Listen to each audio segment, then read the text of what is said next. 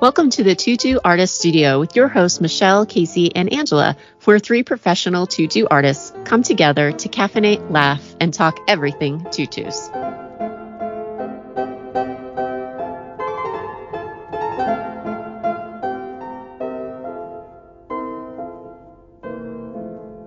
Hi, everyone. Welcome to the Tutu Artist Studio podcast. I'm Casey, and today Michelle and I are very excited to have this wonderful show for you. We are joined with a very special guest speaker who many in the ballet costume industry will recognize as being the leading lady in tutu making. She is considered a master in the art form and engineering of tutu, tutu construction. She is one of the first to begin her business outside of the highly guarded opera houses and ballet theaters and mm-hmm. costume shops. And she brings her wealth of knowledge to the masses as a trailblazer with her company tutu.com and Tutu School. Yes, we are delighted to have Claudia Folts on the show. Claudia, welcome, welcome Claudia. to the podcast. Did we embarrass you? Hi. oh my God. so, Claudia, thank you so much for making your time for us um, in your hugely busy day. Um, oh, I'm, um, I'm glad to. This is fun. and it got me out of the shop for a while. I get to come home so there were a lot of back and forth messages with us and you know we're all crossing off these dates. Oh she's not available that day. Or yeah she's available this one but oh michelle's not available for that date. So we are so lucky to have you with us. Oh, but I'm uh, we we usually start off with our tagline and that is we got to ask you what is in your cup? Water. Good. Water I, yeah, I thought about a glass of wine, but I thought no, not not if I'm going to be talking to you guys. I don't know. I I've got to ask you. You know, like with your um, busy schedule, you know, you you were saying in your text message to me that you know, geez, I work 70 plus hours a week, and my God, you've got to have some supreme grade coffee in that cup. So. uh, yeah, I do three shots in the morning of um, espresso with um, you know, a little bit of creamer, and, and yeah, that that's it. That gets me going for the rest of the day. So thank God for espresso. oh yes. And then the other question that we normally ask is, um, what is under your needle right now? And, and your needle is very well. broad and encompasses more than just actual sewing. Yeah, I've, I've got a ton of different projects going on right now. Today, I was making 30 kitty tutus for an old friend of mine who runs um, the, she's the assistant dean of the dance program at the Colburn School out in LA. And um, they had ordered 30 little children's tutus for their youngest students um, for mid May. And actually, their show is next Friday. it's a good thing that Darlene called me yesterday and said, "Hey, um, you know, I'm not sure if I told you this or not." oh boy. so yeah. So anyway, so yeah. I've got about three more hours to go to finish them. I mean, they're fast, you yeah. know, and and you know, if if I was doing it during the week with two other people, I mean, you know, we would have knocked them out already, but you know, what can you do? anyway, I, but I always yeah, love hearing your stories. How you're you're like, no, I did that thing, and then I did this. You're sort of like wear all the hats there, and I think you know sometimes when people sort of yep. become like the person in charge, I feel like they step back from all of the things. But it, you have never, in my opinion, from what I've known of you, have you never stepped back from any of the things. Right. I, you know, my my mentor was my ballet teacher one of my mentors. I had two really good mentors who were ballet teachers um, david howard and bobby lindgren. And both of them said don't ever ask anybody to do anything that you're not willing to do you know and david's biggest advice was find people that are experts at what they do and let them do their job. Don't micromanage them and so, you know, for a long time, it took me a long time to figure out how to find people who actually were good at what they do, you know, mm-hmm. people that I didn't have to stand over, that I could trust and things like that, you know. And I mean, Summer and Lindsay have been with me for almost 11 years. And um, I wouldn't second guess anything, you know. It's like whenever I have overhired people come in, um, you know, occasionally when we're trying to do a rental project, you know, we'll bring in some people and and the you know, and of course they all think of that I'm the boss because I'm sort of the face of tutu.com, but I'm not the boss in the shop. Summer is because she's in the shop full time. I'm everywhere, you know. so I am all over the place. And so the first thing I have to say to them is, you know, when you're in the shop, you answer to Summer. You don't answer to me. Period. If I'm in the shop, I answer to Summer because that's what I hired her to do. And let me tell you, I'm scared of her. she is so good at what she does and so consistent, you know, and um, you know, she catches everything. But that, that's good. I mean, things are going out consistently. It's important. That's so, good. Anyway. Well, you need to you need to have faith and be able to totally give the the reins off to you know who you trust in your oh, shop oh, yeah. and that's yeah. that's really good I, I i met summer when you know we came out to charlotte for for one of the tutu schools the very first tutu school i came to yeah. and she's just a lovely lovely lady oh, you know she's and amazing. she's so welcoming and I remember during tutu school when you were working with some other ladies, and I just went up to her and I was able to ask her some questions. And yeah, yeah, she she's will, she's uh, amazing. Uh, you know that's that's the thing you know people will come over hired to work in the shop and they don't want to ask questions and uh, you know even lindsay who's you know been in this business for probably 30 years um, asks detailed specific questions all the time you know you have to if you know because the person who's in charge of a project you know tries to be as detailed as possible but doesn't always work out that way. Sometimes, you know, you assume, oh, you know, and and and you don't want your stitchers to assume things. They need to know exactly what you want. So it's the people that ask questions. That's one of the best ways to get a job in this business. Yep. You know, is be someone who's willing to ask questions and do it the way that particular shop wants it done, not their own way. And yeah. you know, you deal with that all the time. I mean, you you can do it your own way at home, you know, for your own customers, but you've got to do it, you know, a specific way when you're working in a shop. Yeah. You know, and of course, it's always difficult having that um, insight into what truly is going on in their mind and what is yeah. envisioned in their mind of what they want that costume to look like. So without asking questions, you're just you're you're off on a left tangent. So, oh yeah. Oh yeah. Yeah. Yeah. You know, yeah so that's i mean i think that's the most important thing is you know i ask questions all the time you know because um, often i take things home here because i'm doing other things you know at the shop and and so i'll be really specific and ask summer okay what what's needed for this project you know um, it might be double hand pleating or i might be sewing some hooks and bars. I mean, whatever. I need to do it the way that that particular project needs it done. So, yeah. you know, and I'm I'm not always, you know, the the head boss, you know. yeah. Well, I definitely want to ask this question right off the bat. you you were just involved in a documentary series about oh. the Harkness Ballet, yeah. and the documentary yeah. series was called An American Ballet Story, and it just released in April. We all know that uh, with your stories at Tutu School and your your starting of your biography, um, that you grew up through the Harkness years. So yeah. I would just, I would love to just hear oh, your stories of Harkness. That Leslie Straight, who's the producer, is just amazing. And she had met Maria Vegh out in California. Maria Vegh was one of the directors, co-director with David Howard at Harkness. And, you know, and Maria's still teaching. She's in her 80s. Leslie was just fascinated. She was a, you know, she was taking adult ballet classes and she was, you know, had, had never heard of the Harkness Ballet, you know, which mm-hmm. is totally gone now. But basically, Rebecca Harkness was um, a very wealthy woman who loved ballet. She was a composer and she took ballet classes on the side. She was never a professional dancer, but she loved it. And so she, you know, took all all of her money, literally everything, and put it into this place. She bought a incredible townhouse on East 75th and Fifth Avenue. Mm-hmm. Um, you know, gorgeous place.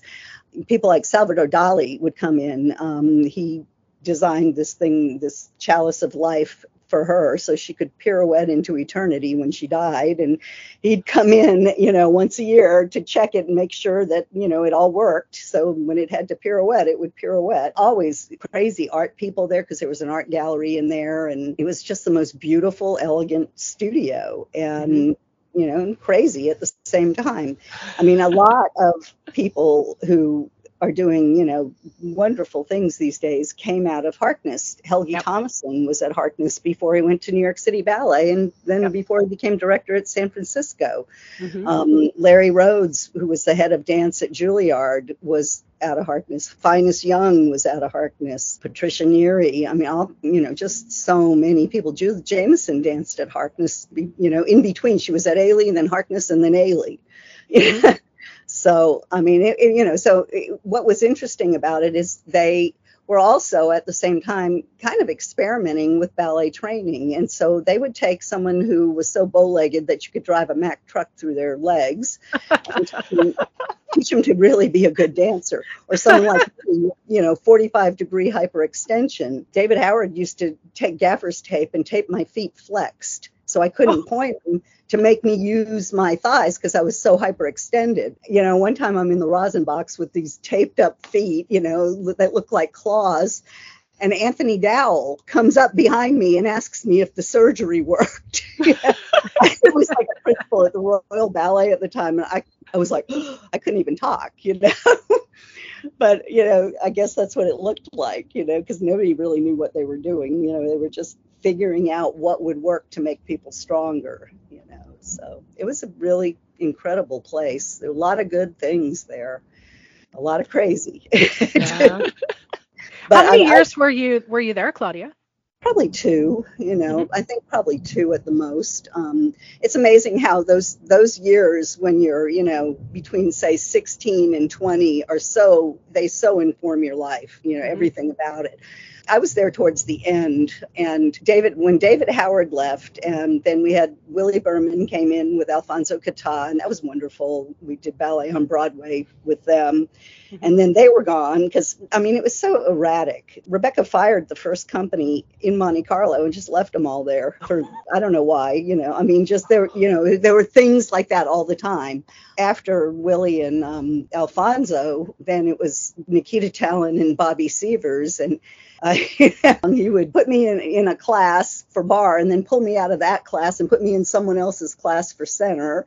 But yeah, so there was just a lot of change constantly. So after you know after dealing with Nikita for a few months, I left, and that's when David Howard had left, and he opened his school mm-hmm. on the west side, and so I went there. You know, like. But Hark- Harkness mostly toured abroad, didn't they? Like they did most mm-hmm. of their shows in Europe. They, they toured, yeah, they did New York, and but mostly they toured in Europe, you know, everywhere in Europe. And the last tour was in Asia, but I was gone by then. Okay. But most, you know, the the two the two big companies did mostly um, Europe. Then Ballet on Broadway was obviously in, in New York at the Beacon mm-hmm. Theater. And it was after that that, yeah, after that they did an Asian tour. Oh, ballet on Broadway, so, that was Alfonso Catás ballet, right? That was wonderful fun. It was back to, um, the producer was Dustin Hoffman.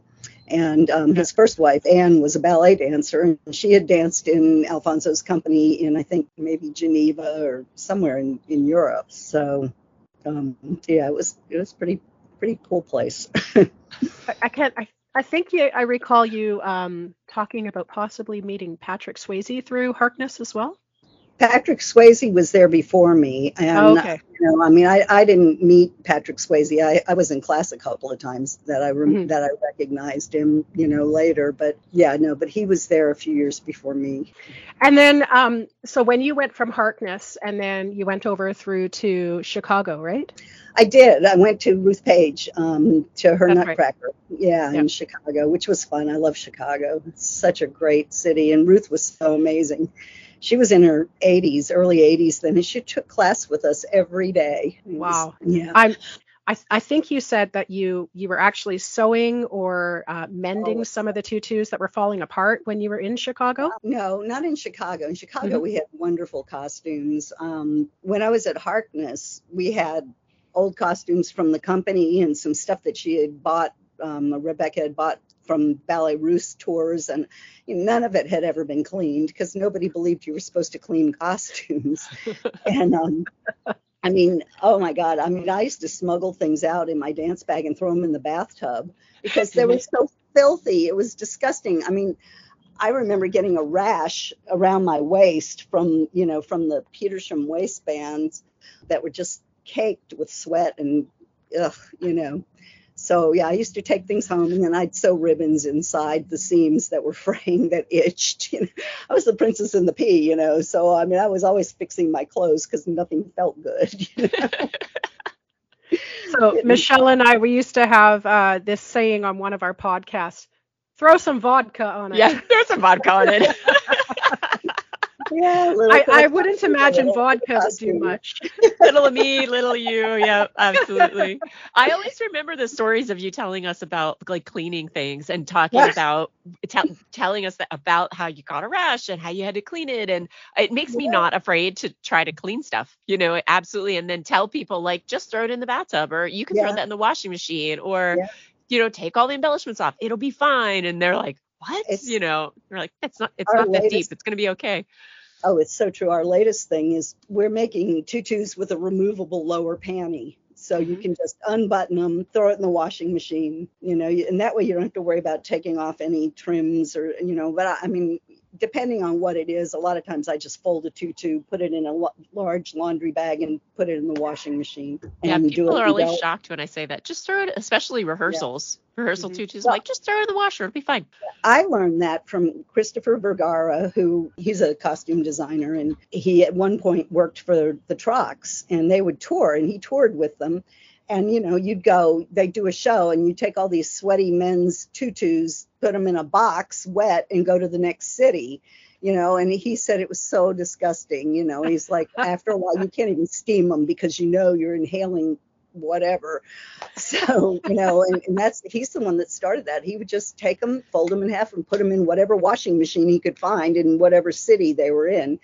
And he told me that, and I, I said, okay, yeah, I'm going to try this. And sure enough, it works just fine. Yeah, you might have to steam it out a little bit. I, I do it with rentals all the time. And your rental costumes have lasted a very long time, so I'm pretty sure Some that your method it Five works. and 30 years. You know, we're at a point now where some of the really oldest ones we're, you know, revamping. And so we just take everything off, take the hoop out. I mean, the hoops are rotted by, you know, now if they even have a hoop. I mean, a lot of times we don't put hoops in things, and most, you know, most professional dancers don't like a hoop. It's the kiddies in the schools that think it's like that whole caricature of life of reality you know you oh it's supposed to be flat so therefore everybody makes them super flat and then you know every time the dancer turns around her rear end looks like the baboon's rear end. You're not supposed to see their rear end. So there has to be a slope even if they're flat. Yeah, I think it also visually matches the dancer and their shape and their lines when it yes. when it has that slope and it it's mm-hmm. softer put together and the and Yeah. the netting is you've always taught us to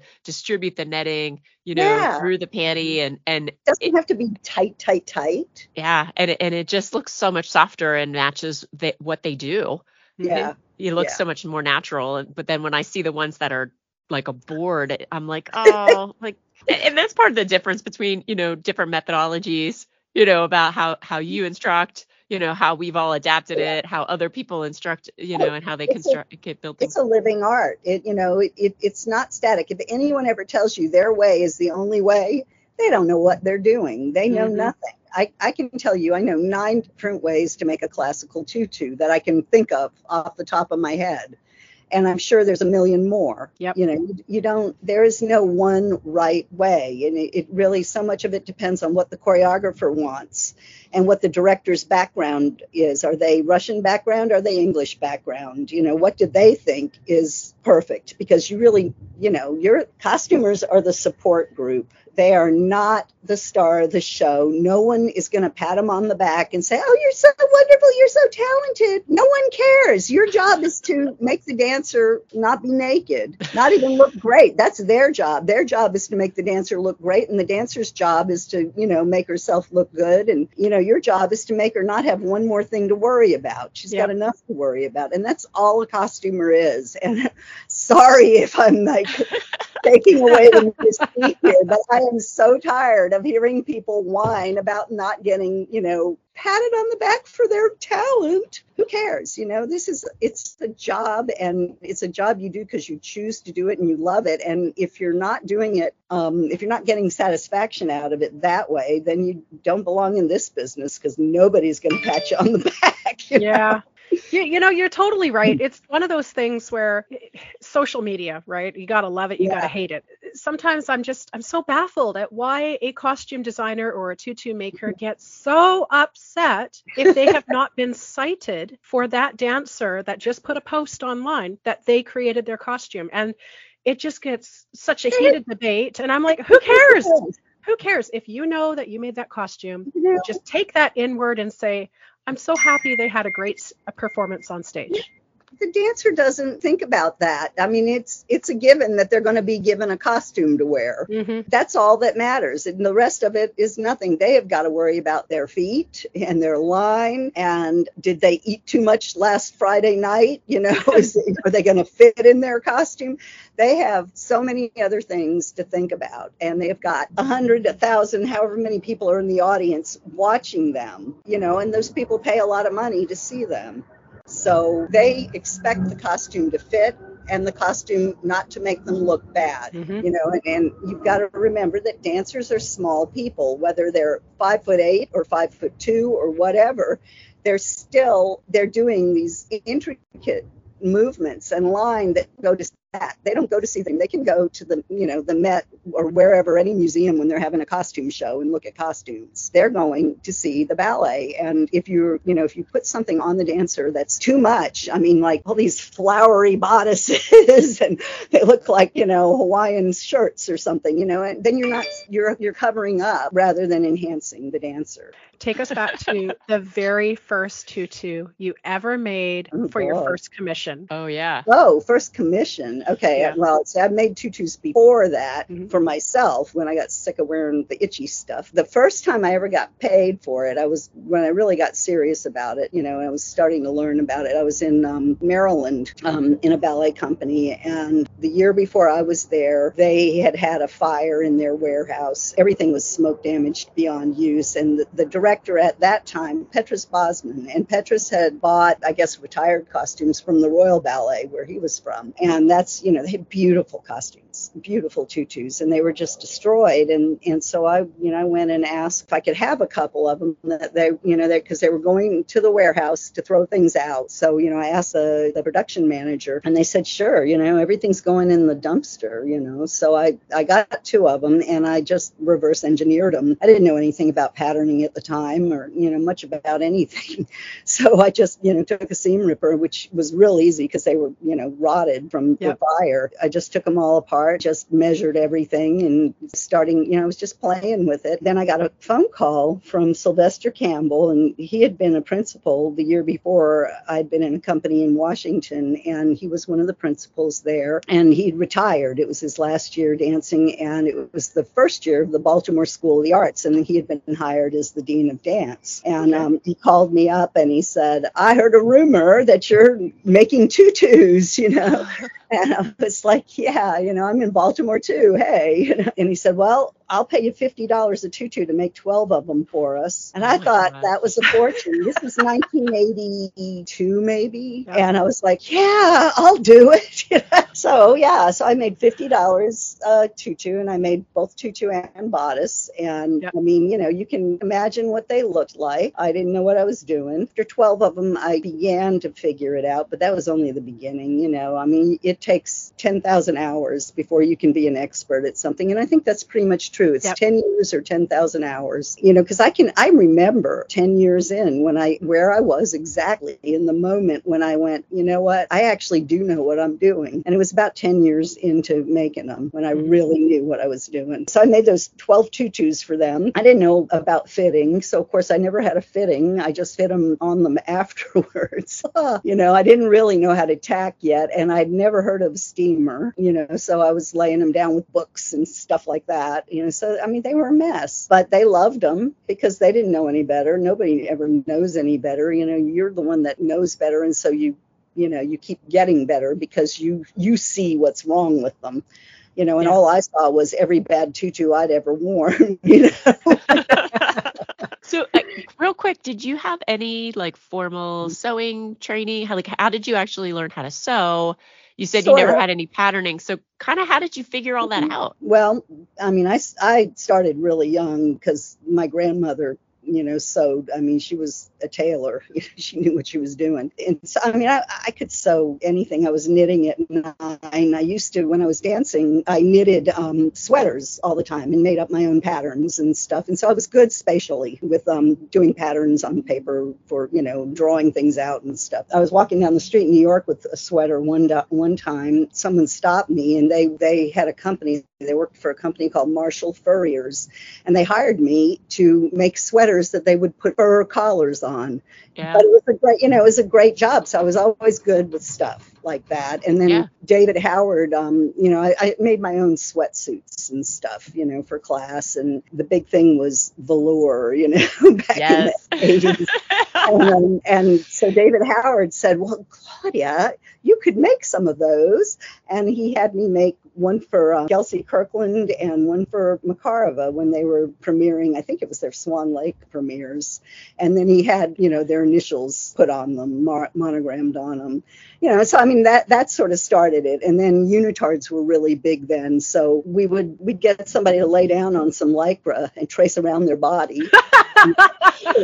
and sew it up, you know. And people just thought they were great. It was like, you know, oh my God, can you put this color here and that color there? And that's how we did it. From there, I would visit costume shops. I went to work for um, the Pavlova celebration, and the costume shop that built all the costumes for that company was Grace Costumes, which is no longer around, but was a big shop back in the day in New York. And they they basically recreated all these costumes from Pavlova's tours. Like second act Giselle was all these these chiffon dresses that went from Giselle in like a creamy white to Myrtha was in like charcoal, and all the the wilis were from light gray to dark gray. Basically, the darker it was, the longer you'd been dead. And they were beautiful. And oh gosh, you know, there were just all these different ballets and stuff. And so I'd go over there, you know, and, and I just ask people questions. And I, you know, was that annoying skinny redhead, you know, um, that, you know, was always like, well, okay, how do you do this? And, oh, okay, yeah, you know, and, and just hung out. So that was my formal training was that sort of thing. And then I just started visiting shops everywhere. Got to go to the Royal Ballets and spend a day, which was wonderful, thanks to David Howard lying to them. um, I went, David, I was in London at, at the same time David was, because he, he would teach for the Royal a few months out of the year. And, and I happened to be in London at the same time with Sophie, my daughter. And so I called David and I said, hey, you know, can I bring Sophie to come watch class? And he said, oh, sure, come, you know. And so we went to watch company class and Sophie was bored out of her mind. I thought, you won't be bored later. You'll love it later, you know. Right. Um, and afterwards, I asked him if you know if there was any chance I could go up to the shop, you know, and, and visit and hang out some. So he went into the office and he told them that I was the big hot new designer that ABT was trying to hide from everyone. I didn't know, and I didn't know this. I didn't know who did it. I went up there. They rolled out the red carpet. Everyone was so kind, so nice.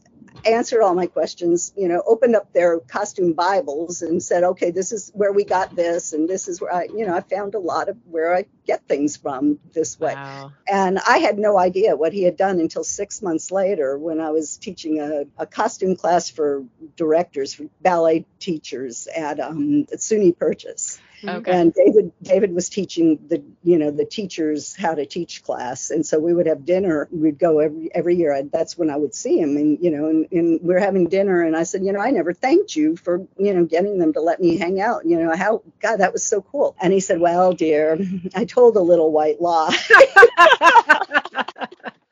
I almost died. I believe you did that. I'm not a designer. I was, you know, I'm a, the oldest sweatshop shop girl at tutu.com. so, you know, I mean, I just I've been in I've been in the right place at the right time and very lucky over the years because I didn't go to school for this. I actually went to college and majored in political science and then went to grad school in radio, TV, and motion pictures because I was going to become an entertainment lawyer. And then I decided I didn't like wearing high heels. You know, it was too close to pointe shoes. Wrong end of the foot. Yeah.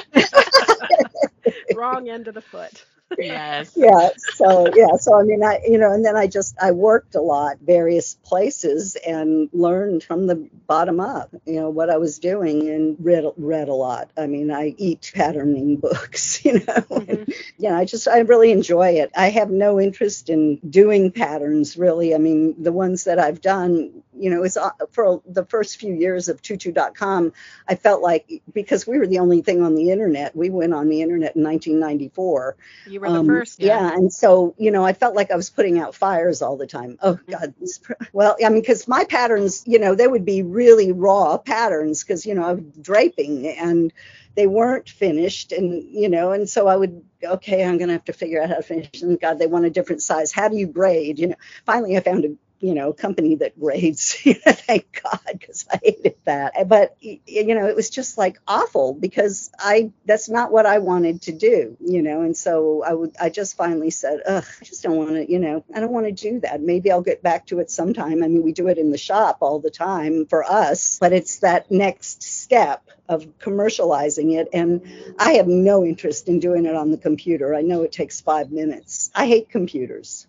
You know, like I said, I, am a dot com owner who hates computers. I don't ever go on a computer at home. If I'm working at home and I have to, like if I'm writing, I will write at home, but that's the only part of work I'll do at home on a computer this past fall I took a uh, patterning class just to kind of mm-hmm. get a sense of that because I thought it might yeah. help me with making alterations and it, it definitely has. Oh yeah, it, it will. But it but I have to admit I really loved the process of drawing right? Uh-huh. The things and measuring. That's really, I think, because I like yeah. math.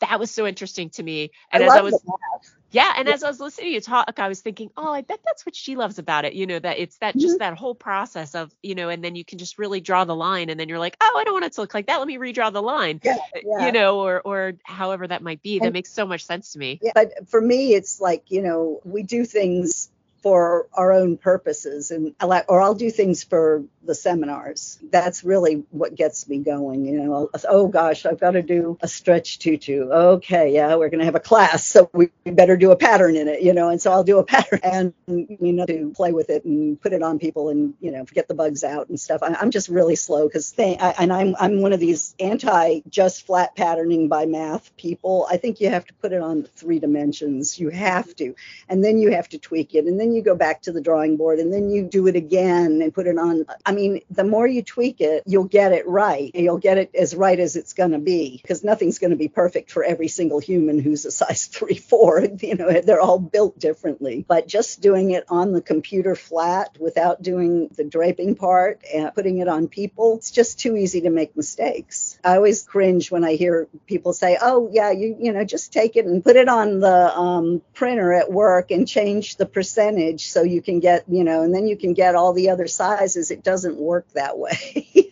News for them. It doesn't work that way, but yeah. people do that, and then they, you know, they they still don't fit, you know. Yeah, I was really hoping. Would you? Can you tell us a little bit about how you got started doing tutu school and doing yeah. the seminars that you do? I'd love to hear about that. You know, what gave you the idea, and then what was the first one like? Casey and I have both been to tutu school and uh, loved multiple. every second of it, multiple yeah. times, multiple yeah. times. And it's just like a vacation I schedule for it myself is. every couple years, and I go down and hang out and have a great time and build build something well, and learn a ton and laugh a lot.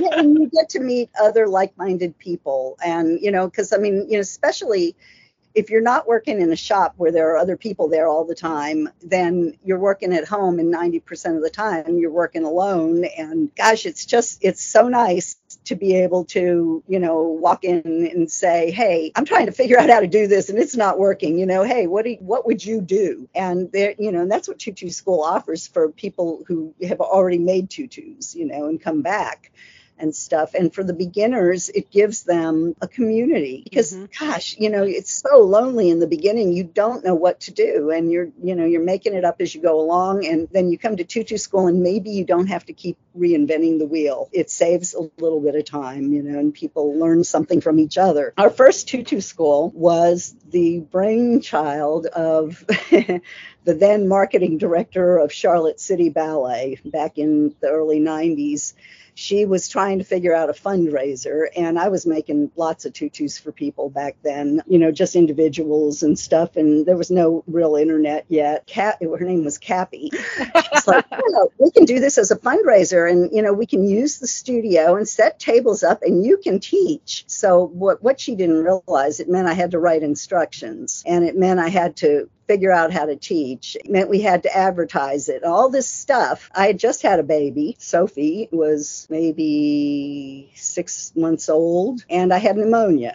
So it was I couldn't talk. I had laryngitis and pneumonia. All we did was put one of those little tiny classified ads in the back of Dance Magazine because that that was it. We had 22 people show up from everywhere, from Australia, from Alaska, England, um, Mexico, all over the United States. I mean, it was insane. Cappy got Bernina to sponsor it, and so they brought in all the sergers and sewing machines. We had a million tables, and they set it all up in the biggest studio. I mean, it was really fun, but it was exhausting. Um, Patty Halagian, who's still making costumes, was one of the first one in one of the people in that first class, and she's come several times since she can really sew. Rebecca from Class Act 22 was there. It was her first one. Um, she came several times. She's been a friend for a million years. Gosh, it was such an eclectic group of people.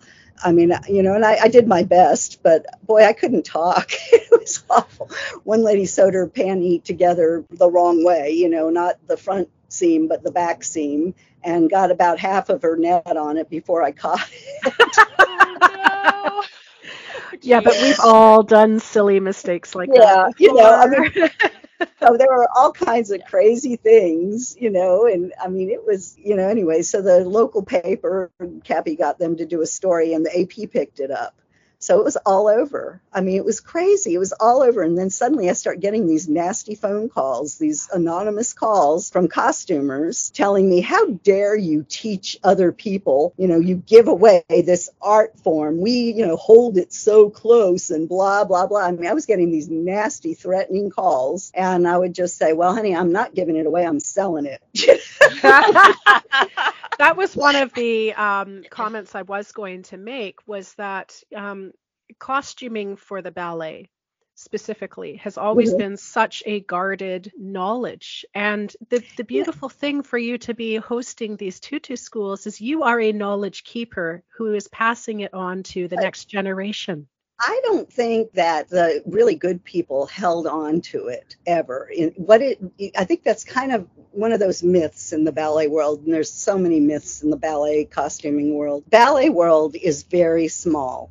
Mm-hmm. If you're in the ballet world, there's only one degree of separation, not not any of this six degree nonsense. Mm-hmm. You know, if I don't know someone, I definitely know someone that knows them. I mean, that's just the way it is, and everyone knows who everyone is, even if you don't know them. It is a very tight community, and as such, it's not a community that trusts outsiders easily. You know, so I mean, that's why I think you know, have being a dancer and living in New York and you know having people like you know my teachers vouch for me basically and stuff allowed me to go places and ask questions that if i wasn't already in the ballet community no one would have given me the time of day mm-hmm. you know? and so i think it's more that people are like well who are you? Why why do you want it? What are you going to do with it? You know who do you know? It's that kind of a, a community. It's very closed and very also very tradition bound.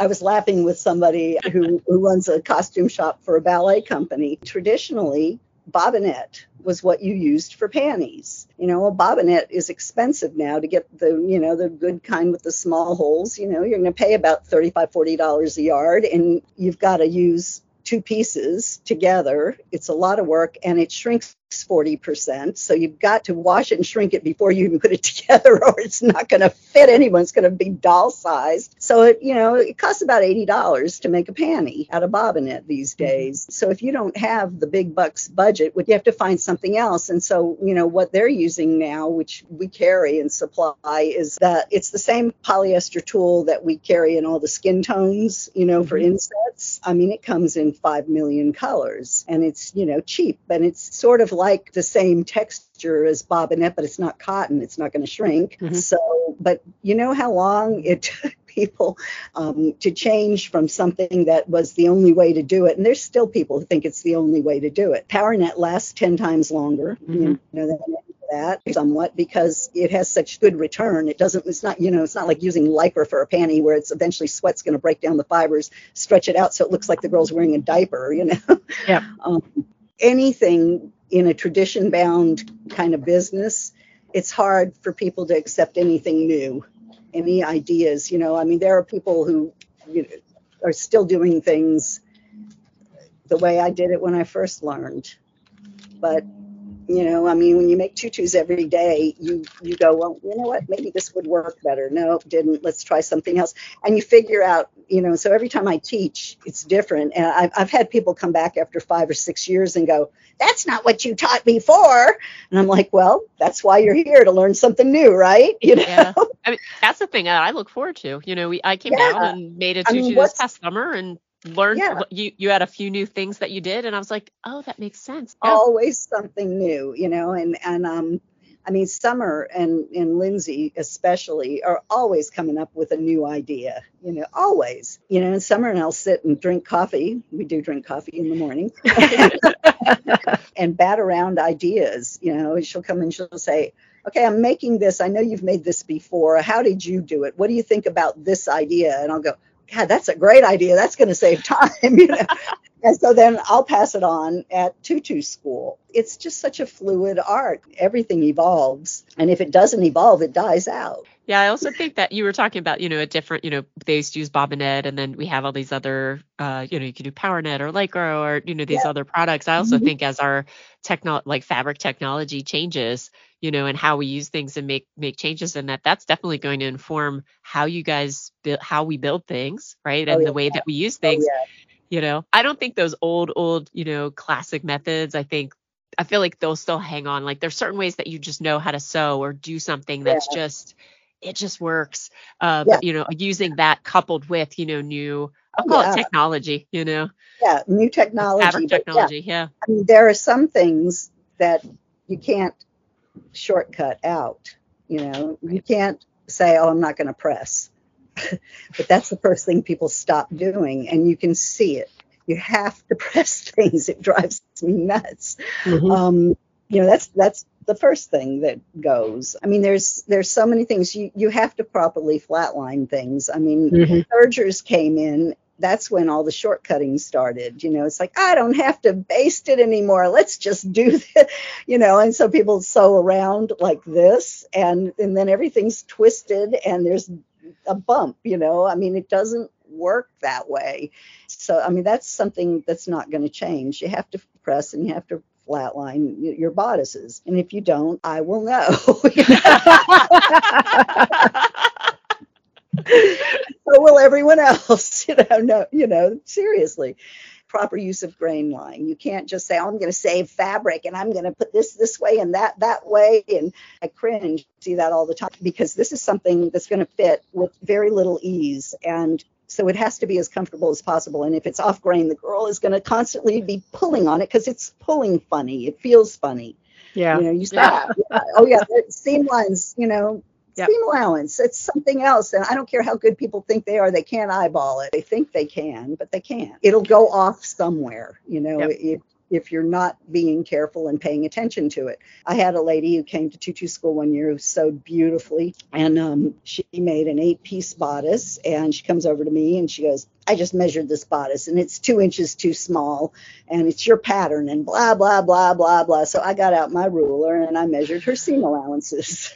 and then I added it all up and it came to exactly two inches. And she was like, I never have ever paid attention to my seam allowances. I said, Well, how do you do this? You sew tutus and things for people. She goes, I do a lot of fittings and a lot of altering. Yeah. Oh, wow. Yeah. I was like, oh my God. She said, this is going to save me so much time. But here's somebody who really, she sewed beautifully. And I mean, her work looked so good uh, until you looked at her seam allowances. She just didn't, she didn't even, not just didn't eyeball, she didn't pay attention at all. Mm-hmm. It was crazy. But, you know, but those kind of things are the important things, and they're the things that people don't do. Yeah. They're also the things that take the longest, right? Yes. That's they why take, people that don't do the it. longest. You want and you want to cut those corners and you can't, but when you when you do those things, yeah, the results are amazing. Yeah, and you know, you you get faster. I mean, this is what I I always cringe. The worst students are the ones that come to class and they're just really fast and they're trying to be first and you know impress everyone by how fast they are and blah blah blah. Well, you know, if you've never taken the time to get good at it, then fast then you're never going to be good if you're already fast. You have to get good first. And then over a period of time, of repetition of doing that same thing over and over, you get faster at it. This is my big thing. The the lack of respect for sewing in general is, you know, is oh, it's women's work. Women have always done that at home. You know, anyone can do it. I had a guy come to class in California, you know, who'd never sewn a day in his life, and he was going to make a tutu and then take it to China and copy it and put us out of business. He told me this in class. Showed up a day late. First thing he did was set his computer up to show everyone his naked pictures of him himself in ballet poses. Oh, yeah. I mean, he was nuts. Didn't bring scissors didn't bring thread. He'd just walk over to people's tables and take their stuff. Finally, oh, this right. one woman had had enough, and I worship her. and she just let him have it. Oh, it was priceless. And needless to say, he did not finish his tutu. He was not a happy person. Never heard from him again, thank God. But I don't know why I just went into that story. I don't. What was I talking about?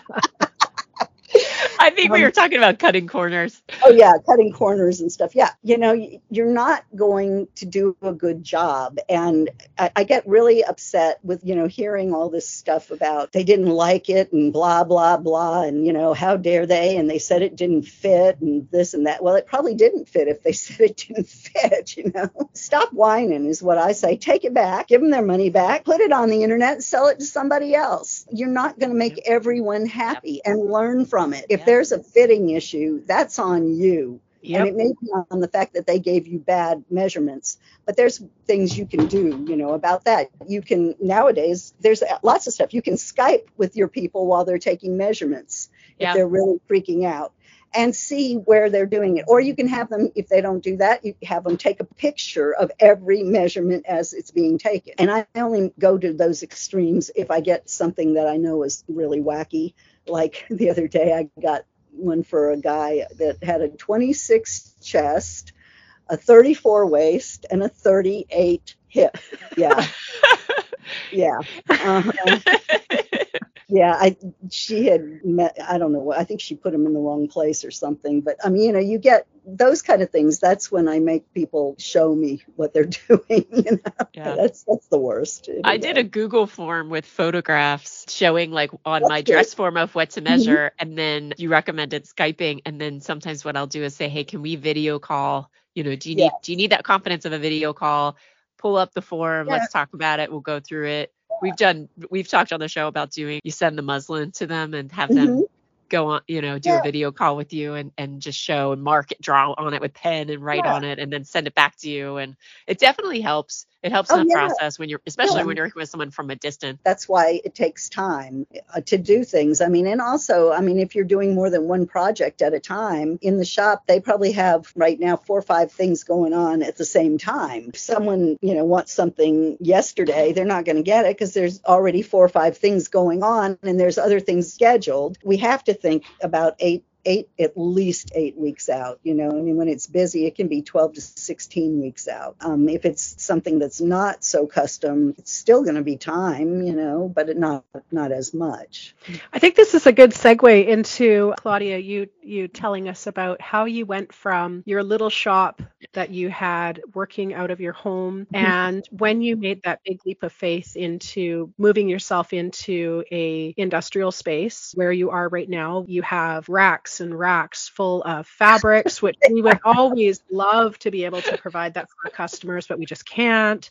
Yeah, um, it's, so. yeah, it's crazy. It's, I mean, we started it. I was artistic director at Charlotte City Ballet, and you know was making things on the side, and then Tutu School was kind of the beginning of it all, and that was the year that you know the web, the internet first start, started. I mean, that was four websites ago, and we just had a, a single page selling instructions to make tutus. And then, of course, people would. It was always on the phone, and I was constantly on the phone then, you know, and and I couldn't do my other job, and I'd gotten remarried. You know, I had a, a lot going on. Um, and so I was very happy you know, to to just I would have been very happy to just make tutus occasionally on my dining room table, you know, and supplement our income. And then everybody starts saying, well, can you make a pattern? Can you do this? Can you do that? Well, okay, I have the pattern now. Where do I get the coutil where do i get this? Where do i get that? And you know and do you have well do you have any you know i don't you know because I, I was buying in quantity because of the ballet you know we were buying in quantity in the shop at the ballet you know and so i would say okay well i can sell you 10 yards of it. And it just that's how it grew. It grew from there. And suddenly my garage got upfit into a 400 square foot workspace. And then all the fabrics started taking over. I mean as my kids were, went off to school or work or New York or whatever. We took over their bedrooms. You know, one room was shipping, one was the office. and it got to the point where, you know, when it started invading my kitchen, that was it. You know, yeah, yeah. so we found um, you know, 5,000 square feet about 11 years ago now when we first found it. Spent the summer moving in there. And then a company I'd been doing business with, it was really like over a 100 year old company, decided to close. They wanted to retire. Their kids didn't want the business. They sold it off in pieces. They were, they had done, um, one of their businesses was a catalog company, you know, making catalog costumes. And they did tutus for Billy Elliot and, you know, other Broadway stuff. So I bought a lot of their fabrics. Some of those are things that we can't get again, you know, because they're just not made anymore, you know. And so I bought every bit they had of some things, you know, and that was how we we started it. And I mean, in the house, we had already hired people. I had two stitchers, a person who, you know, did office stuff, answered the phone. I mean, we were already at that point, you know, when we were still in the house. But I mean, you just, what it boils down to is not when do you know when to do this, that, or the other. It's you have to decide who you are it's like I always say, you know, at seminar, you have to decide who your customer is. Mm-hmm. Are you Vera Wang or are you Walmart or where in between are you? Who is your customer?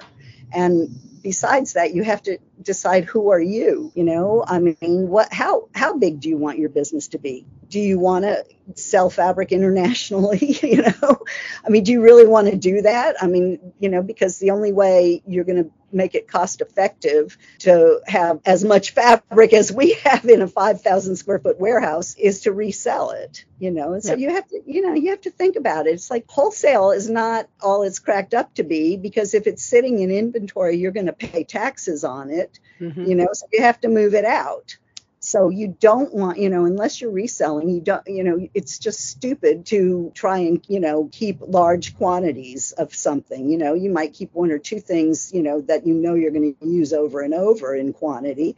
But, you know, why would you keep 65 colors of tulle in three different widths if you're not reselling it? It makes no sense.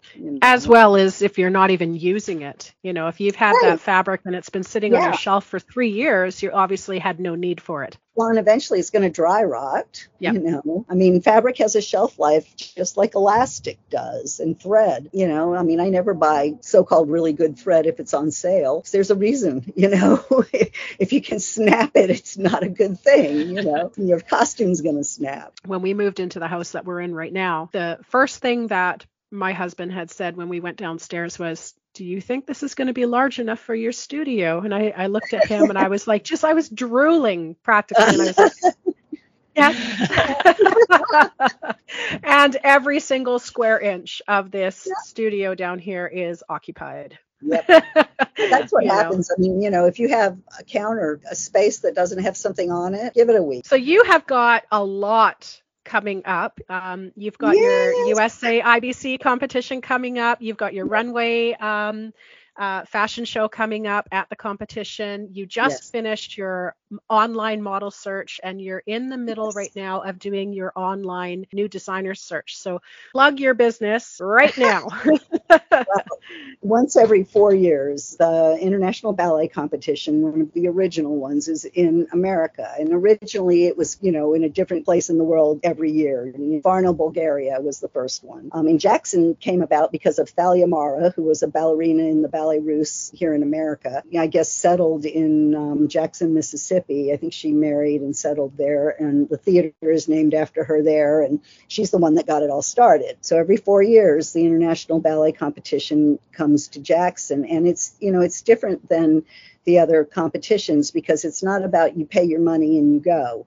You have to no, you have to be invited you have to send videos and you know hundreds of people send in videos i mean these are the cream of the crop people you know they pick like about around 100 people and they have a junior and a senior category and i think the youngest that you can be is 15 or 16 i mean these are this is serious stuff. People come from all over the world. I've gone for every four years for pretty much as long as it's been going on. I didn't go the first year but i'm i've been there from the beginning pretty much in one capacity or another. It's grown a little every year what we do. The the silent auction is really neat and it will go live through our website. Perfect, um, yeah. it, it goes live May 23rd online and then all the the donated products will also be there in Jackson. I think they're going to set it up in the in the lobby of the Westin Hotel, which is across a beautiful garden to the theater and the museum, and you know everything's right there downtown. And we do tutu school also at the Westin, and we have a tutu fashion show there too. But the silent auction is my baby, and it's a fundraiser. Um, costumers from anywhere donate tutus, tiaras, men's tunics. We have someone donated a bunch of brand new men's tights. A couple of photographers have donated packages. You know, we, we get all kinds of interesting things. And I mean, last time we only had maybe 10 or so items, and I think we raised about $5,000. Um, wow. And so, you know, you'll have like a $1,200 tutu with the bid bidding starting at two to 250. So, I mean, the deals are amazing that you mm-hmm. can can get. And I mean, I'm I'm just I'm overwhelmed this time because we have probably triple the amount of stuff as last time. I know it's it's just it's so exciting. This, yeah, and so we've been trying to get all the pictures done, and uh, of course I, I, have not finished my donations right here that I'm working on. I've got to get that done. That's what I was supposed to do this weekend before the 30 kitty tutus came up. COVID had uh, something to do with this as well, too, right? One of the years well, had to be delayed. One, yeah. So it's been five years now since yeah. the last one. Besides the silent auction, we have a designer competition, and you know they basically have two and a half days to make a tutu start to finish, decorated and put it on a dancer. And each each designer gets a dancer. We, they basically can work from seven in the morning till i think nine or ten at night. But then they have to have it ready to go into the fashion show. So it's part of that. We had i think we had 11 last time. And right now we've got four one just dropped out so we only have four right now so i mean usually we get some last minute so i'm, I'm guessing it's going to end up being about eight i'm hoping that would be a good amount and it's really fun i mean oh my God, they have so much fun. It's so hectic and it's so scary. And I always throw something at them last minute just to be, you know. um, but it's make it up a little bit. Make it, yeah, make it reversible. Yeah. yeah. you know, something, you know. At, at but it is so much fun. And um, yeah. last time Samantha Austin won. Um, but Samantha Austin won. She's the costumer for Jacksonville, Florida, I think, Ballet Florida or Florida Ballet. And she did a beautiful job. Jan Curden, Agelin Ballet was second. And yeah, yeah. Jan, actually, Jan, oh, it does overhire with us. She, you know, we love Jan. She's she's just she's a beautiful stitcher and um, she went to FIT so you know she's got a very very good sound background and and just beautiful pattern maker really. And then third is Laura Hill. I think her name used to be Laura Berry. She got yes. married. Yeah, yeah. she was at the Rock School and Laura does beautiful work too. I mean yeah. just gorgeous. So I mean but they we had people from all over Canada Mexico all over the place. And it, it's fun because you meet so many people you know doing it and you meet i mean directors are constantly coming in and looking at everyone's stuff. And and the good thing about the auction is you know we put out everyone's um, information you know? I mean so it's not just that they're giving a tutu they're getting their information in front of people from all over the country and the world, directors and teachers and coaches, um, and they get business that way. Emma, Emma, you talked to you talked to Emma Wang. You were saying yeah. Emma donated a beautiful tutu last time, um, and it did really, really well. All of them did in the auction. Everything sold. Anyway, but it's so much fun, and you can, you know, you like I said, you meet a lot of people. You have fun. Now, the fashion show we have besides, you know, besides the the designers, we feature something. Last time we featured, oh gosh, ABT. Um, oh, what's her name? I can't think of her name. We, and we featured her. She had d- designed not this version of ABT Sleeping Beauty, but the one before. And we had all the fairies and Carabosse which was wonderful. This time we're going to honor David Heuvel, um, who was one of my favorite designers. And he was worked most a lot with Ballet West for years. And he's recently retired and done just his work is magnificent. It is just so I'm so excited to feature him, and we're going to feature also Arthur Oliver from what was the Moscow Ballet designer. He designed all their stuff. It's now the Great Nutcracker, I think. Because okay. you know, I mean, his he's another one. I mean, his designs are just spectacular. I love him. I love working with him. We're really lucky to get to work with him. We're doing a few things for him right now. But anyway, so that's who we're going to feature this year. So we'll have some of their costumes, you know, which the girls are always so excited. I remember we had um last time we had the Carabosse that Gelsey had worn, Gelsey Kirkland, and the little girl that got to wear it was just I mean, she was beside herself crying. She was so excited she got to wear that costume. Yeah, so so it's it's just a lot of fun, and it's it's always sold out. I mean, it's always a full house. One thing, and I know I jump around a lot. I'm sorry. The money that we raise, every single penny, down to I mean penny, everything. There's nothing is used towards us or the IBC. Every single penny of it goes to a dancer, and the dancers who compete, the dancers that compete can apply for it. And the way they apply is they write a one to two page essay about their journey, you know, to mm-hmm. get where they are now and where they want to go. And every one of these dancers ends up being a soloist or a principal somewhere. The one that won last time, Alexa Torres, was from the Dominican Republic. You know, didn't grow up wealthy, you know, and and she had to figure out how to use other people's pointe shoes to learn to dance on pointe, you know, and and she figured it out. She glued cardboard and stuff in them. I mean, it was a wonderful essay. Wow. And you know, she had made it to the third round, and she did not get one of the three places, you know, and she had no idea because they were. It was really disorganized at the end. It was a lot going going on. They didn't even tell her in advance, you know, and when she got presented on stage, she had no idea she'd won that money. and when they asked wow. her what she was going to spend it on, she said pointe shoes. but she went to Washington Ballet and has done great there. Did her snow did Snow Queen this year, and then in January went to the Paris Opera. Oh wow, so, good for know, her. That's amazing. That's amazing. Yeah, just I mean, and that's my favorite part of the IBC is following all these kids that we get to meet. My very favorite, Marcelino Sambe from I think 13 years ago. I mean, this he was a junior and he won the silver in junior, and I never, I just loved him. I just he, I, I'm still his biggest fan. I follow him all the time. He's a principal at the Royal Ballet now. You should follow him. He's amazing. But yeah, I mean, Sarah Lane, she was one. You know, there's so many people that come through there and do so well that and, and it's it's exciting. So my last question, you've you have written so many books. You are published and mm-hmm. my last question to you is are you working on your autobiography? No. However, I am working on a couple other things, but not an autobiography. No. Anything you want to talk about? Um, I'm working on a novel. Um, oh. I've always wanted to do. So um, uh, that's all I'm going to say about that. Okay. Um, I am working on um, another tutu book, a different tutu book.